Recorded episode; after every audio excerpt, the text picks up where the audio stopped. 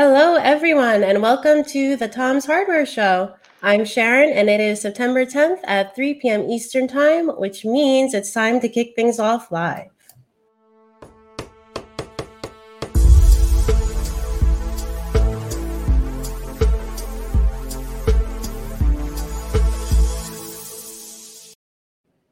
Yes, as always, we are taking viewer questions live on the air. So if you're watching this live with us and have questions for our guests today, please send them via the chat on Facebook or YouTube, and we'll look to answer those by the end of the show.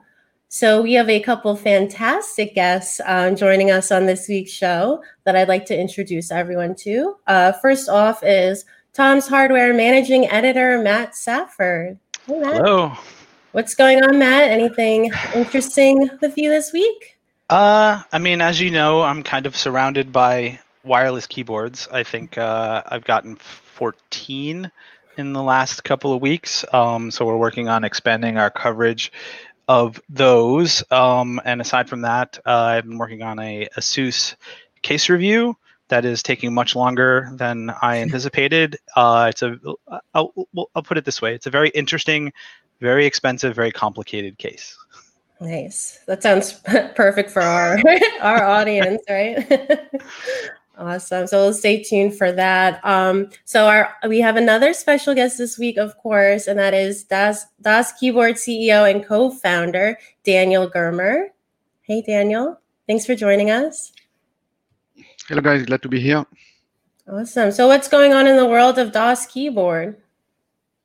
Well, um, we are all working from home, and uh, I am here in my house uh, in Austin, Texas. I've been uh, here 23 years now, uh, which makes me a real Texan, uh, of course. I'm still trying to work on my Texas accent, as you can hear. It's not perfect, uh, but hopefully, if I stay a little longer, it will come. we've been really busy um, with the Ultimate Typing Championship, and that was in August and now we are just wrapping up everything, uh, sending the uh, contestants, the winners, all the prize, and uh, we start thinking about what's next for next year. So very exciting things that we are working on. Cool. So for uh, those of us who didn't get to catch it, can you tell us a little bit about the Ultimate Typing Contest?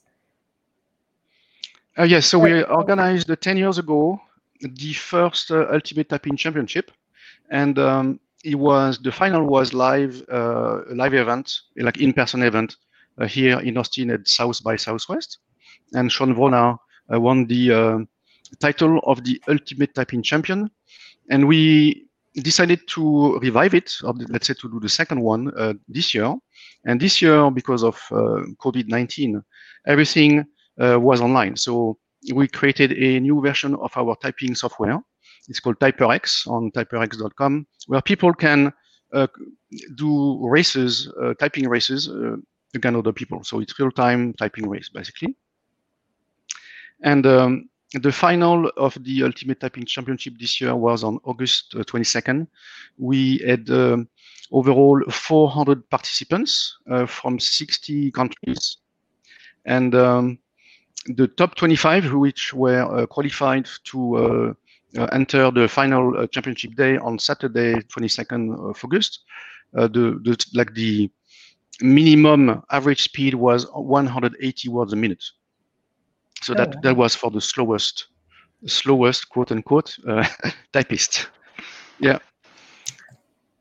And so were they all typing on the same keyboard? Did you standardize that at all?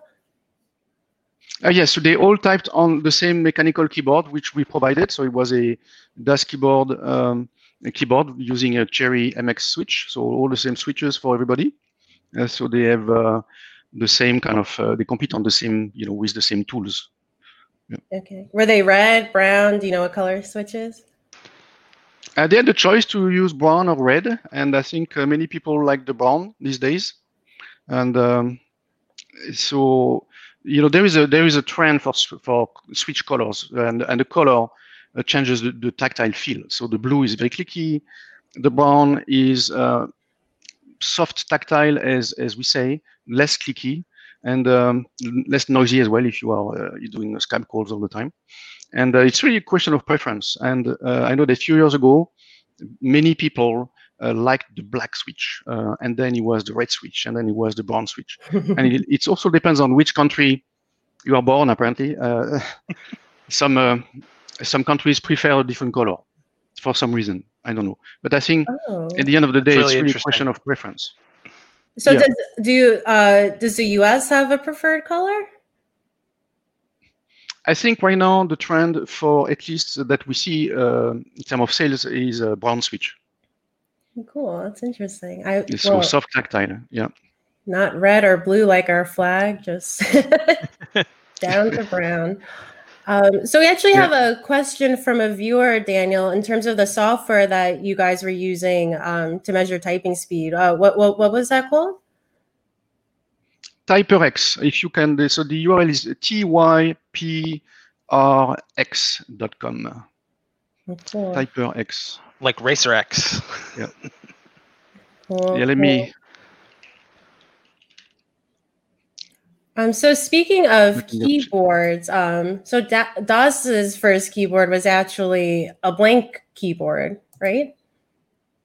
Yes, yes, yes. We we got started like completely by accident, and I think the, the story is completely unbelievable. And um, I don't I don't know if many people know about it. Uh, so the the name of the company is uh, Metadot, and Metadot um, uh, as many brands. One of them is Das Keyboard. So at first, Metadot was a software company, and I was one of the software programmers. Um, I founded the company. So, but I, I was, you know, my uh, love is in technology and programming. So I was, you know, programming a lot, and I was very slow. So I, I caught myself looking at the keyboard, uh, trying to figure out where the pound sign is and the dollar sign is and the slash and so on, because I was not a touch typist. So I tried to touch type in the past, but you know, learning something like this is very is very hard, uh, especially when you're not at school and you are not obliged to do it. So and I had this epiphany, which kind of uh, it's kind of also a stupid idea, which was, you know, if I could not look the at the keyboard, I would not look.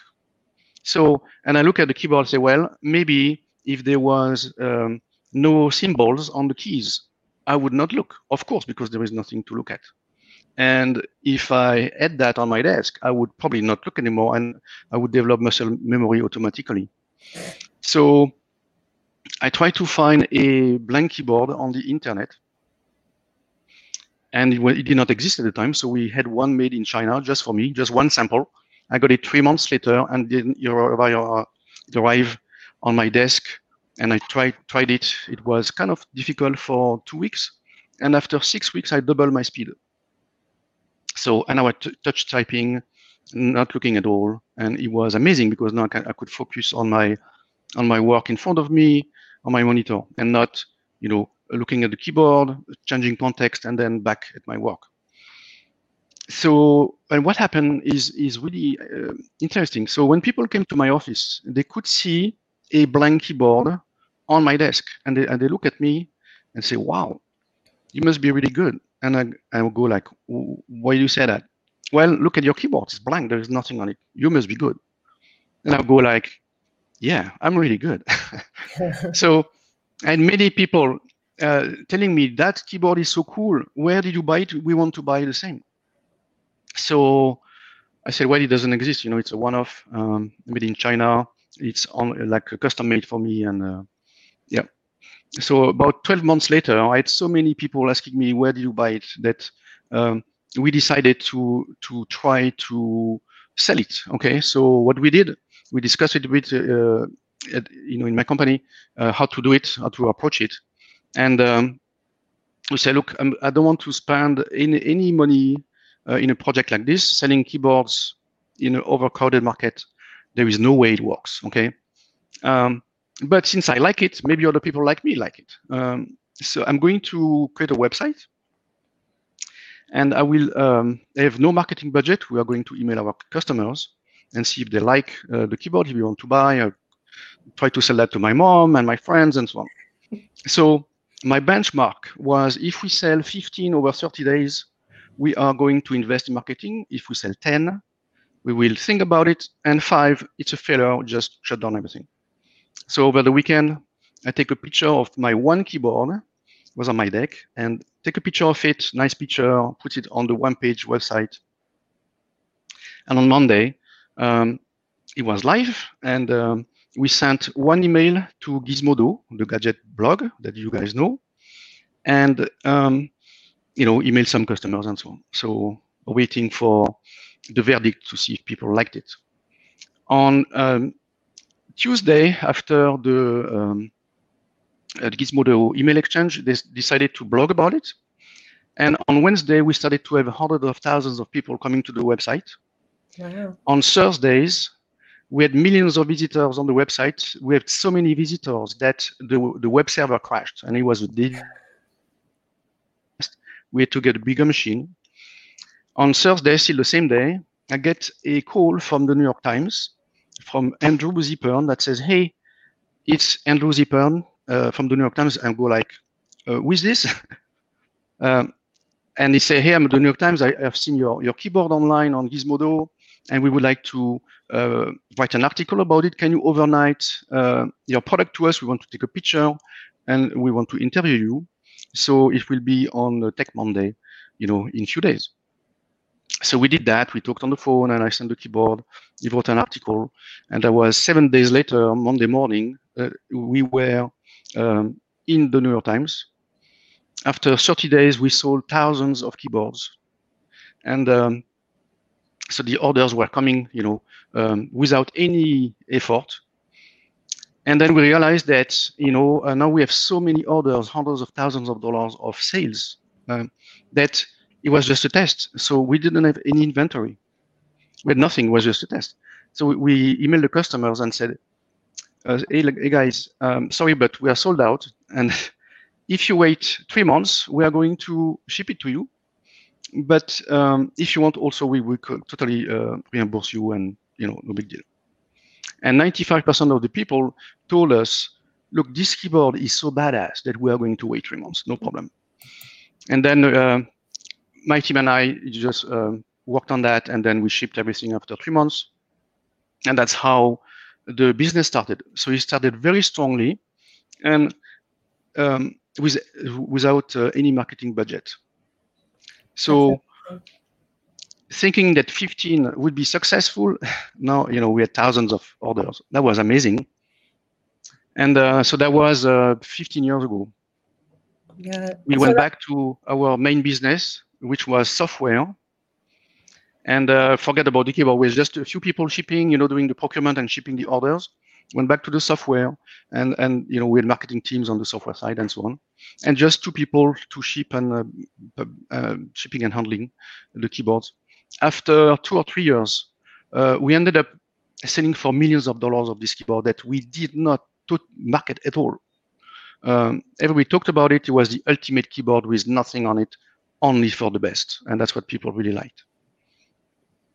So I learned touch typing on one of those um, like orange slimy skins that you put on top of a membrane keyboard. So if I could have learned on a blank mechanical keyboard, that would have been much better. Uh, Matt, what do you think? What's your take on the blank keyboard? So I think I was inspired by Daniel. Actually, I mean, I don't remember this specifically, but I was following tech and reading Gizmodo at the time, and I think I, I was in college, um, so I probably couldn't afford one of these keyboards, and I had couldn't touch type, but I was going, figuring out that I was going to go into journalism. So I had a old Logitech keyboard and I took the keycaps off and spray painted them silver and used it for two weeks and basically had the, uh, you know, the same, you know, the same process that Daniel did after a couple of weeks. My fingers were all silver and, you know, maybe I took a couple months off my life.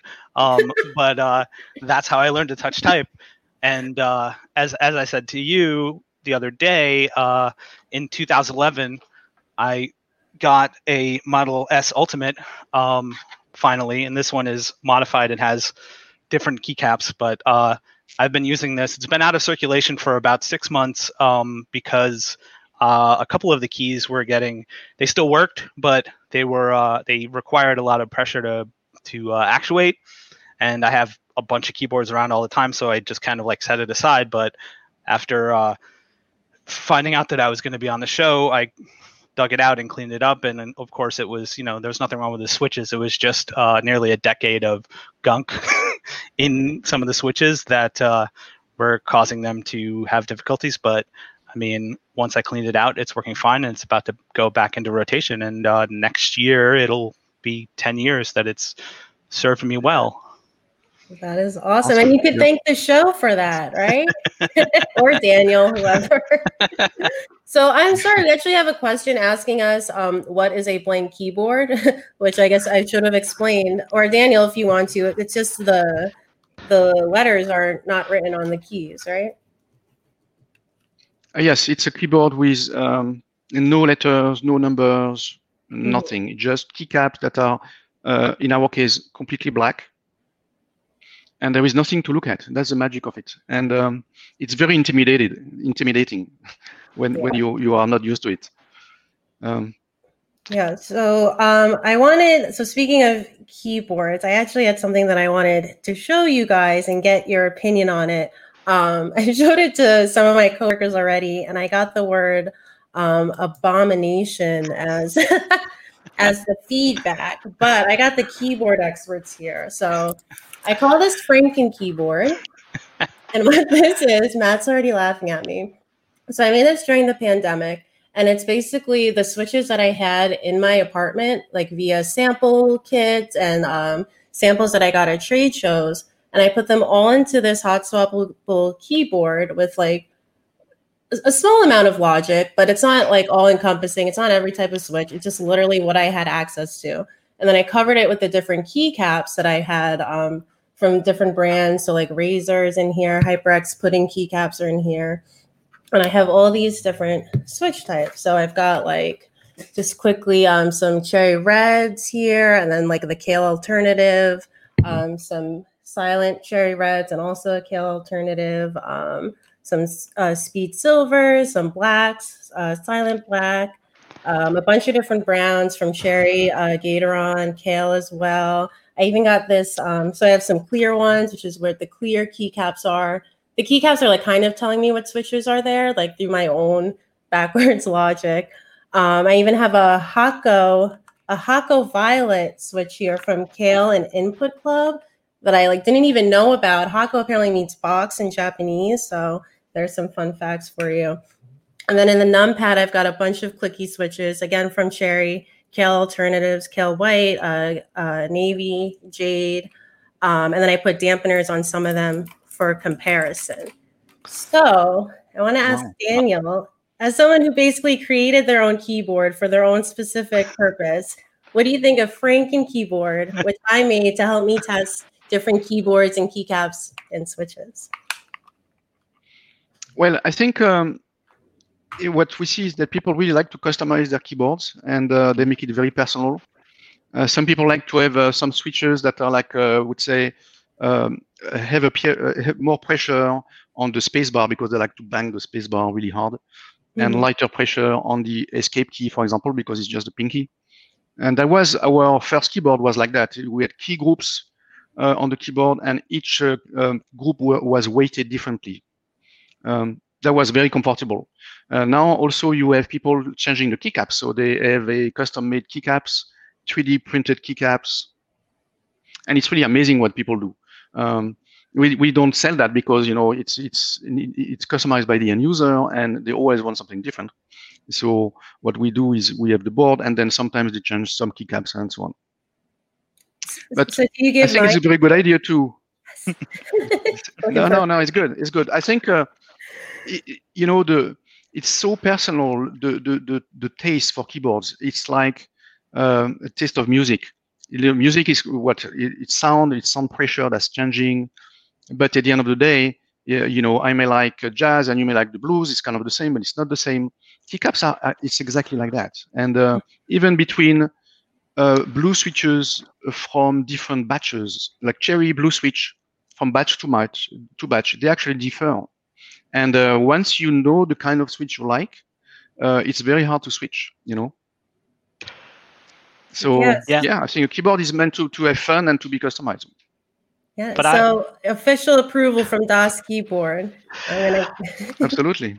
I just though like I, I mean I'd be interested to hear your take on this. You know, I mean you just Sharon went through all these switches and like switches that like you, we are dealing with these things all the time and they're like there's still ones that we didn't know existed and like it seems like every company now is making their own switch and the the differences sometimes seem so minor that you know I, i've been saying we need to make like a periodic table of switches to like kind of explain everything and like kind of even for us to understand but i i also kind of feel like uh you know on some level you know it's it's for a lot of companies it's like a marketing thing right? Like as as i just you know illustrated you know i have this Das keyboard here that i've had for almost a decade and as uh, after i cleaned it it's fine right? I mean you have these companies selling keyboards and if someone bought a keyboard seven eight years ago you want to sell them another keyboard right? Well how do we do that? Well if you make a different switch and say that it's you know the actuation time is you know milliseconds faster or whatever you make people feel like there's something that they're missing right? And they might buy another keyboard. Um, i just wonder with all all these switches on the market um, you know and and so much competition you know how how is uh, how has that changed how you've been doing things? Because as you as you, i mean you said when you started like the market was saturated but if the market was saturated now then it's yeah. super super saturated now right? So how, how do you stand out and how do you view all these options? Yes I, we so i actually personally visited uh, many uh, switch factories in the, in china and in japan. And and uh, we so there are some from very large uh, switch makers to uh, the very tiny ones. And the tiny ones basically they are the factories are as big as a house. And um, people do it manually one by one all right, uh, it's amazing. You can actually uh, they produce a ton of switches, you know, manually. So, and the most uh, modern ones, it's all automated, uh, like you would imagine in a factory. It's um, um, climate controlled and and dust proof. Uh, you know, these are the big ones. So what we found is that um, you, you are right. Many switches feel the same. Like uh, you would take, you know, brand A blue switch with compared to brand B blue switch or you know maybe even uh, optical switch, and they kind of feel the same. All right. So the, the big difference we saw is that is consistency and and um, and lifetime. So consistency of feel. So if you buy a big brand like Cherry or Omron, which is our Gamma Zulu uh, switch, those uh, those uh, manufacturers have very established process, quality controlled. Those are big factories uh, with people who produce millions of switches. Uh, and millions millions per day. So and that's what we chose to do to do is to go with the the main brands, uh, the main manufacturers, so we can uh, you know ask them to make a custom switch like the Gamma Zulu for us. So we know it's going to be consistent. The feel is consistent over time, and the quality uh, is you know something proven. When we say it's X million actuations, it is actually tested in the factory and it is tested over time. And not only before you know uh, production, but also during production and during all the whole life cycle of the switch. So that's that's what we do. So I cannot uh, say that there are bad switches out there, but overall, our experience is that the, the big brands, they have a better quality control and that pays off. As you say, Matt, after 10 years, you can still use a keyboard that has good, good uh, components yeah. I, this, I don't want to say keyboard, they're. Yeah, go ahead, Matt. I was just going to say this keyboard will last until I spill soup on it or something. Like. I will say, as I was making this keyboard and you know, kind of messing things up because I'd forget, you know, how many switches of what color I'd have, so I was doing a lot of rearranging. Um, you could tell some of them are easier to come out to pull out of the keyboard than others. Some of them hold on to the keycap more than other brands. So the Cherry switches were definitely very easy to um, to stay they stayed in very easily. They didn't come out easily. Like they seemed noticeably um, solid and secure um, compared yep. to some of the other brands I was playing with. Um, so we do have a viewer question for Daniel. Um, they would like to know about uh, Ultimate Typing Championship 3. When will the next one be um, and onward, or do we have to wait another 10 years? And they have like a, a smiley face, like they can't wait ten years, too long. So Yeah, yeah, yes. You know what we realized is that typing, uh, even though uh, in the 80s I heard that typing was dead because we could actually now talk to a computer and the computer would understand what we say and, and transcribe what we say into a document. And you can also control a computer with language. And it's actually not the case. So uh, typing as a skill is becoming very popular. And uh, that's what the ultimate typing championship is is proving you know? Uh, the videos on our uh, youtube channel for the uh, typing championship uh, reached 30, 13 million views which is something nobody could imagine you know? Uh, so at least i did not. So yes we want to create not to wait so long next 10 years but we want to be much more um, regular for the ultimate typing championship and we want to actually make it bigger each time and try to get uh, a bigger sponsor and really to promote uh, typing as an e-sport. So we have uh, more people enjoying that. And ultimately, I think um, typing as a skill needs to be kept uh, as a, on the program, you know, in the schools. And there are many countries like I'm coming from France. I, I didn't learn how to type. There was no um, no typing classes, and uh, I think it's a big uh, to the detriment of every student because we spend our day on the computer. You know, from eight to ten, or to, from eight to depend depend on, on who, but from eight to five or something like that.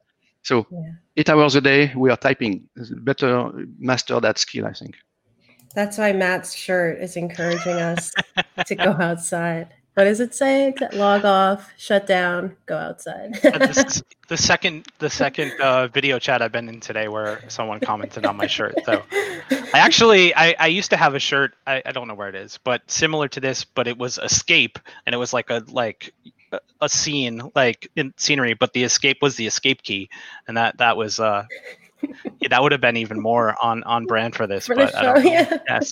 Um, so we don't. We have another viewer question. Um, either of you, I'm interested in hearing your thoughts. Um, what do you guys think of the trend towards smaller and smaller keyboards with uh, 60% form factor, where you uh, drop the numpad and even the arrow keys and navigational keys? The arrow keys is where I draw the line, as you know. yeah, we had. we had it. What do you think, Daniel? And is this this is a space yeah, dot um is in now, right? You have a we reviewed one of your tenkeyless boards recently. Yes, the tenkeyless uh, for sure. There is a, a trend that uh, where people want to have more space on their uh, desk, and also um, I don't know if you if you noticed that when you were trying the the, the compact the tenkeyless keyboard that uh, uh, we sent you, that your body has a tendency to be shifted when you use a full size keyboard because your mouse is really on the right after the numpad. Mm-hmm. So if you don't pay attention, you are crooked all day like this, and you're back after I don't know, ten years of being like this, then you you won't walk straight. Um, I sit so, like that all the time. That's why I also have a standing desk, and I have to switch it up. Yeah, especially after after a beer or two as well, but different problem. so having a smaller keyboard allows you to be much more centered on your body and have the mouse that is totally and so the keyboard in the middle of, of the, the PC and not the mouse and the keyboard trying to adjust in the middle of the screen. You see what I mean? Mm-hmm. So it's much more balanced. So and people I think like that more. There is less uh, travel between the middle of the keyboard when you, when you are typing to the mouse, and and you really feel it. You know, it kind of seems like it's you know no big deal. It's it's a big deal. So we see that for tenkeyless, but after that, it, you know, if you drop the num keypad, that's okay. People can touch type the numbers on top of uh, the the keyboard. They still have numbers, but people want to have arrow keys and page up, page down, and home keys to be able to navigate very quickly uh, in their documents.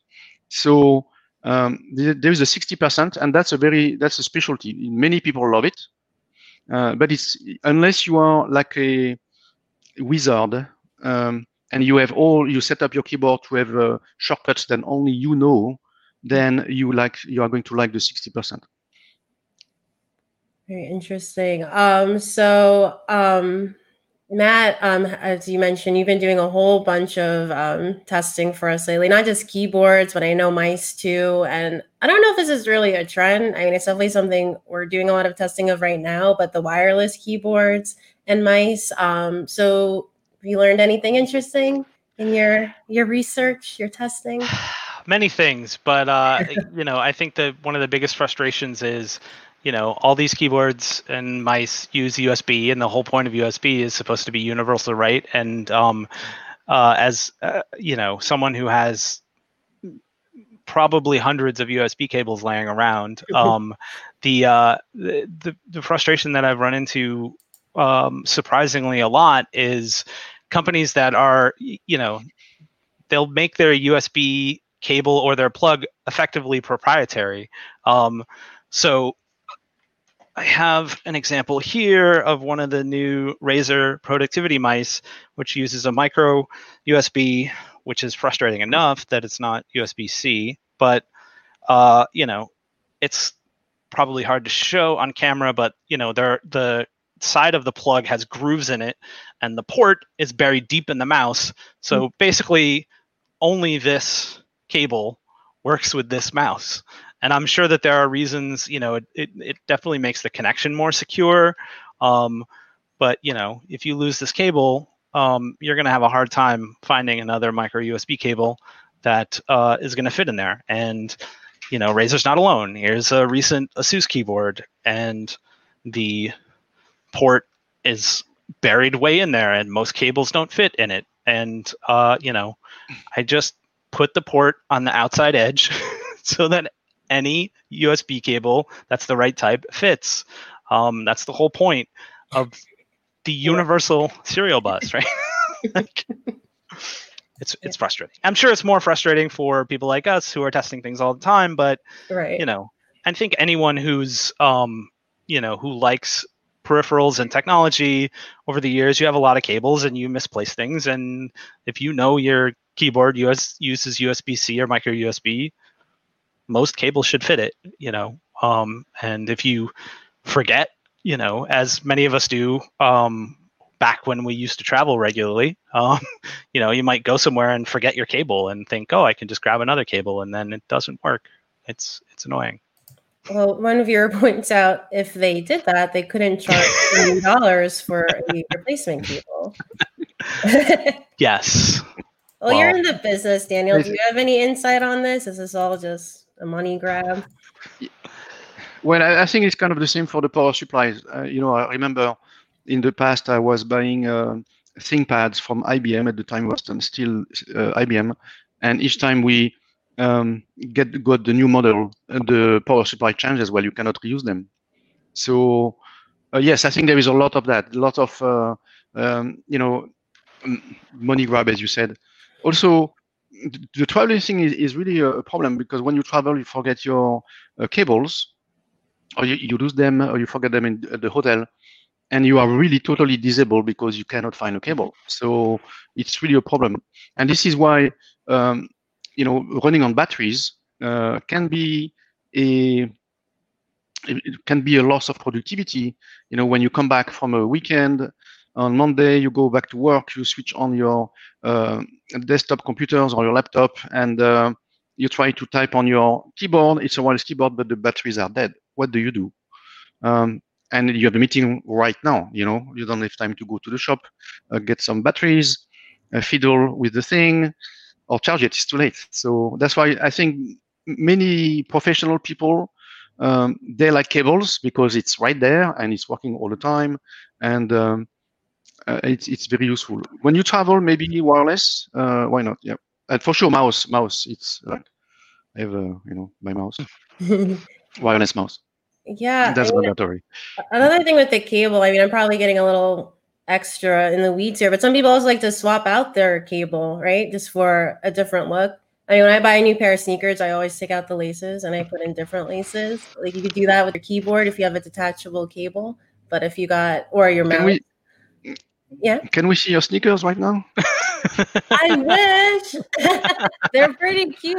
but what I can show you actually, you just bought um brought up mice, Daniel, and like similarly uh, to Matt, he's been testing a lot of things. I've actually been testing um, a lot of wireless mice. Um, I'm working on for Tom's Hardware, um, a roundup of the best wireless mice. So that's something to keep your eyes um, open for, of course. But I want to show you just a few of the ones I am testing right now. They're all productivity mice. Um, so maybe you guys can just weigh in a little bit. Um, but before I do that, just a reminder if you guys have any questions, any of the viewers have any questions, um, keep sending them in and we will keep trying to answer them. So, this mouse, I'm going to start off with my current favorite productivity mouse. I know Matt has had earlier versions of this.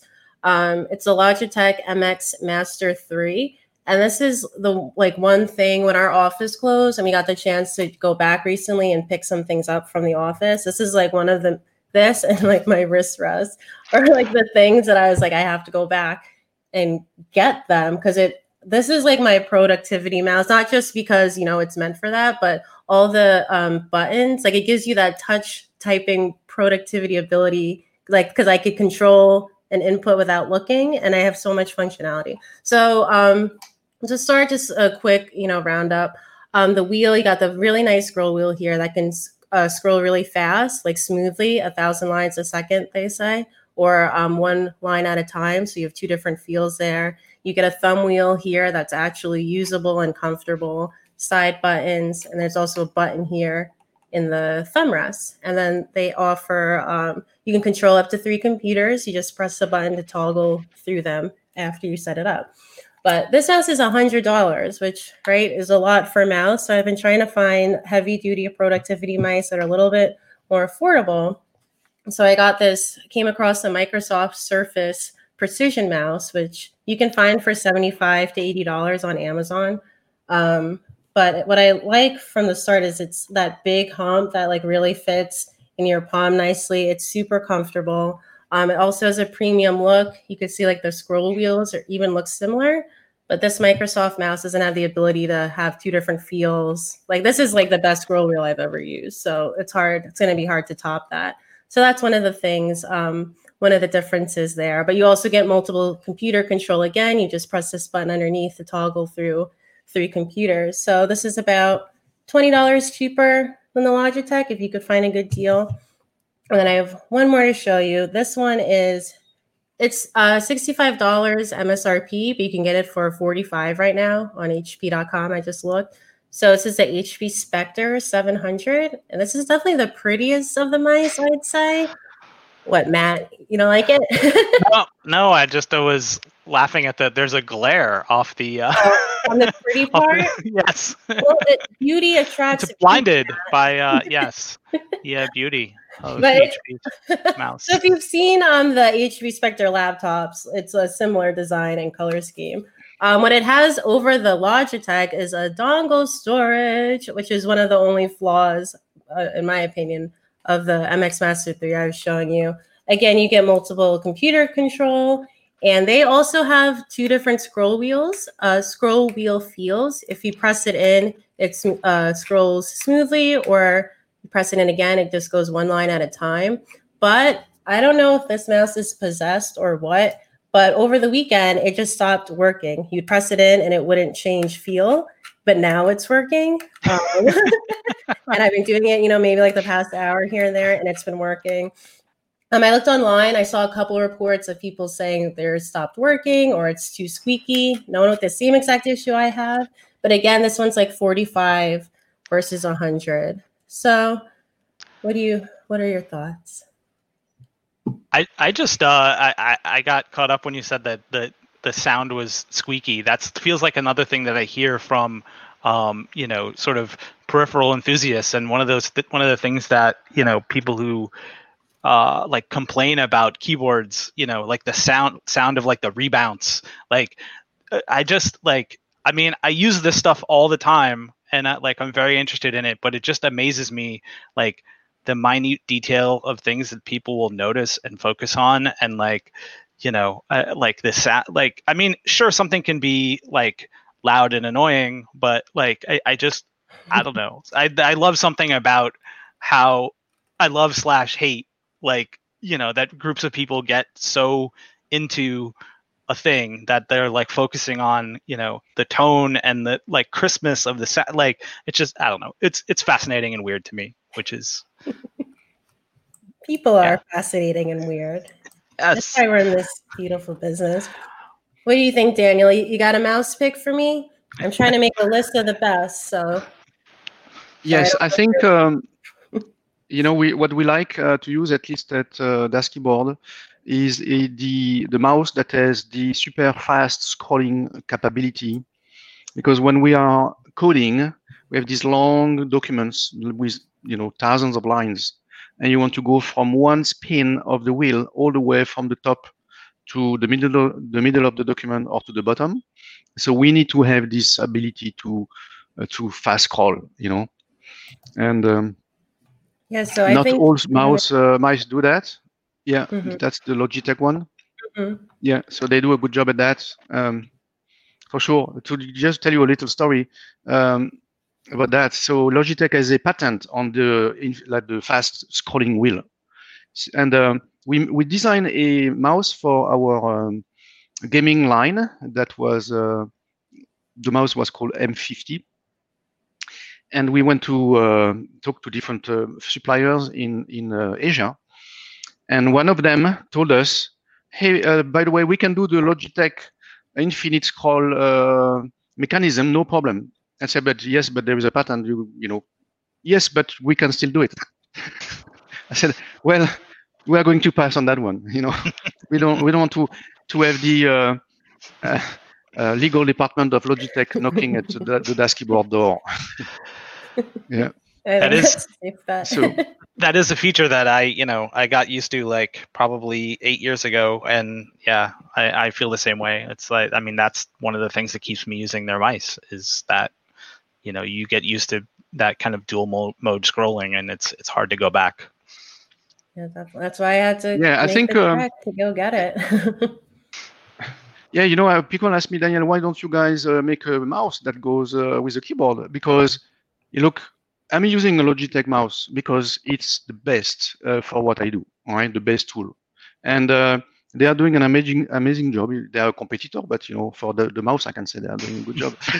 and as long as we cannot beat their quality or do something different that that they don't do, that nobody does, then I'm going to use their mouse. It's just something that um, people really like, and they did a great job. Uh, you know, as as you you guys say as well. Somebody asked, uh, they wrote, I am a lifelong trackball user. Got any news for us trackballers?